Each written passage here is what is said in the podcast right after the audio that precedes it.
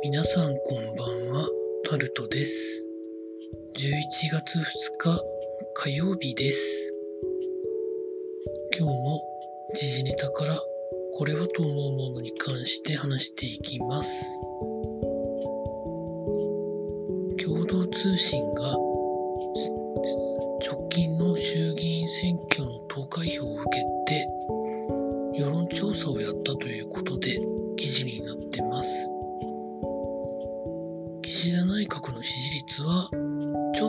って58%だったそうです。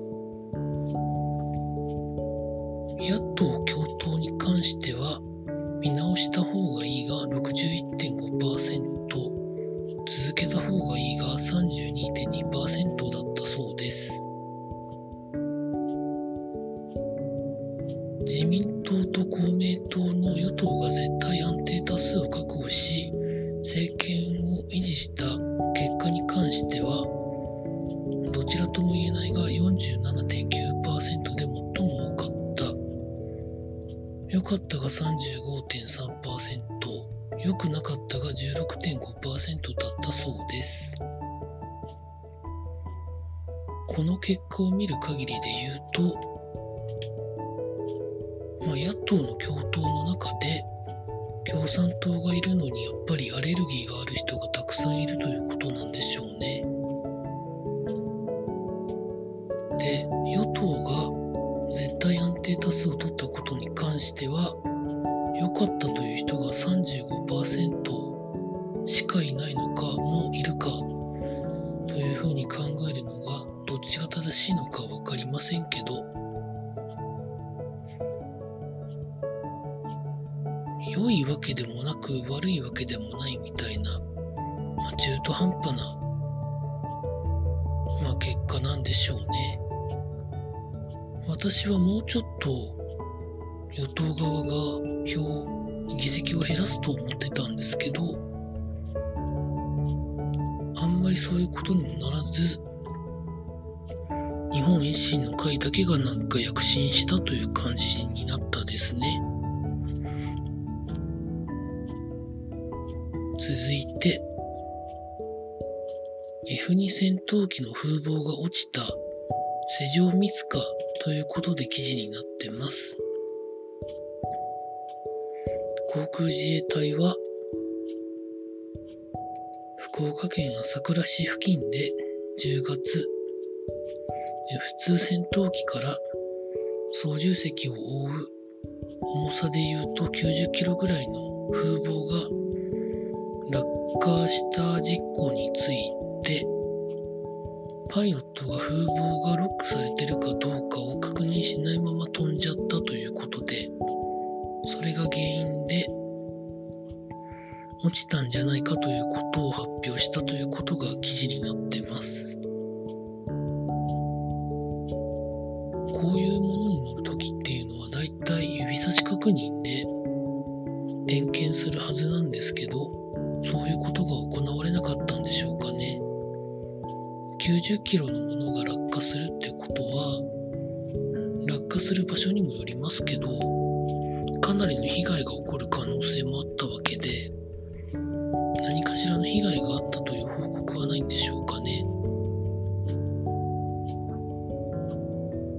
まだ落ちたものが見つかってないということなので、どこに行ったかわからないということで、こういうことは本当にやめてほしいですよね。続いて、アフガニスタンの病院に襲撃があって、19人が死亡、50人が負傷ということで、記事になってます。こ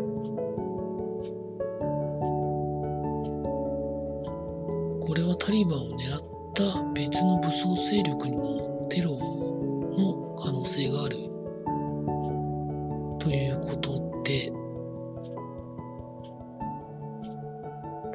ことにまあなってくると、タリバンも嫌々ながらアメリカあたりと手を組まなきゃいけなくなるんじゃないかなと考えるのは邪推でしょうかね。続いて、ニューヨーク市の職員未接種9000人が休暇扱いになっているということが記事になってます。今、ニューヨーク市では、市の全職員にコロナワクチンを打つことを義務にしているそうなんですけど、まあ、自分で決めるとか、なんで義務化するんだみたいなことを言う言う方が、まあ、ある程度いらっしゃるそうです。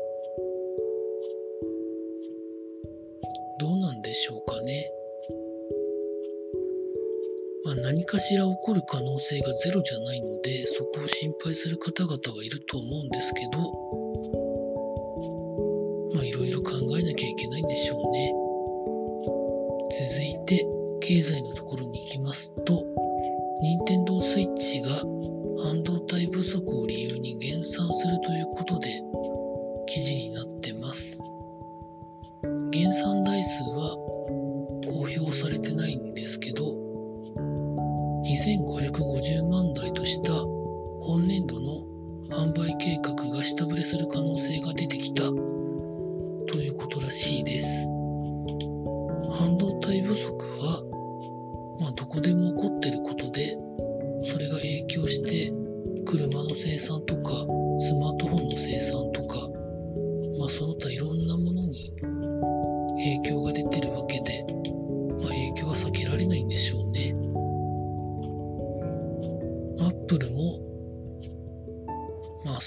ず影響を受けるみたいなことの報道もあったようですね。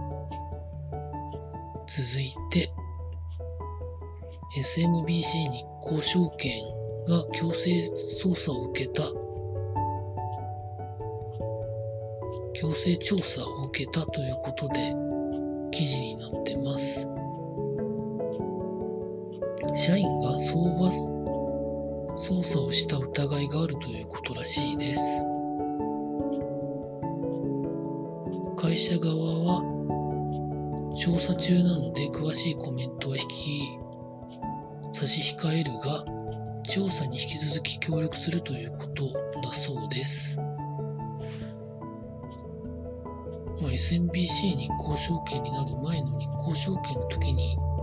一回やらかしたのがあったなというふうなことを思い出したんですけど、まあ、どういうことが起こってるかは今後の調査次第ということなんでしょう。続いて、日本航空が2期連続の赤字を計上する可能性ということで記事になってます。2022年3月期の連結最終利益は1460億円の赤字になりそうということで航空需要が戻りつつあるもののなかなか戻ってこないことも事実だと思うのでしょうがない部分もあるんですけど、まあ、こっからどういう風な展開に持っていくんでしょうかね。というところで続いてスポーツ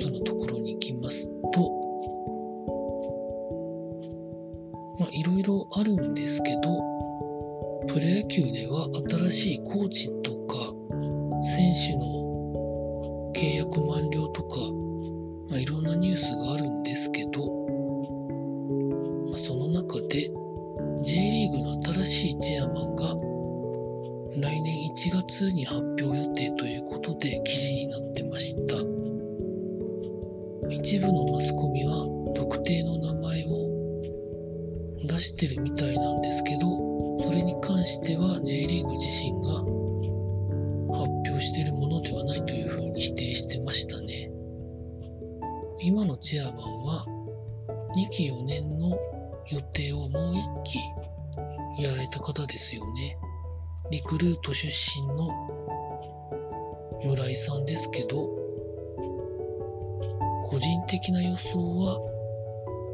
岡山の社長でその後 J リーグに入って CFO 的な立場で動いている元ゴールドマン・サックス出身の人が多分なるんじゃないのかなと個人的には勝手に思ってるんですけどね。J リーグのチェアマンに関しては、どういう人を次のチェアマンにするかっていう委員会が次期チェアマンを推薦するっていう形で確か決まるんだと思ってたんですけど、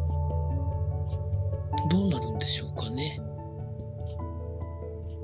ま、個人の名前を出しても決定みたいに報じてるところもありますけど、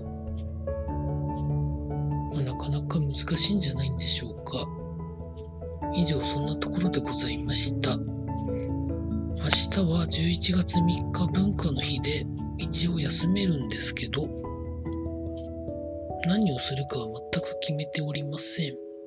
以上タルトでございました。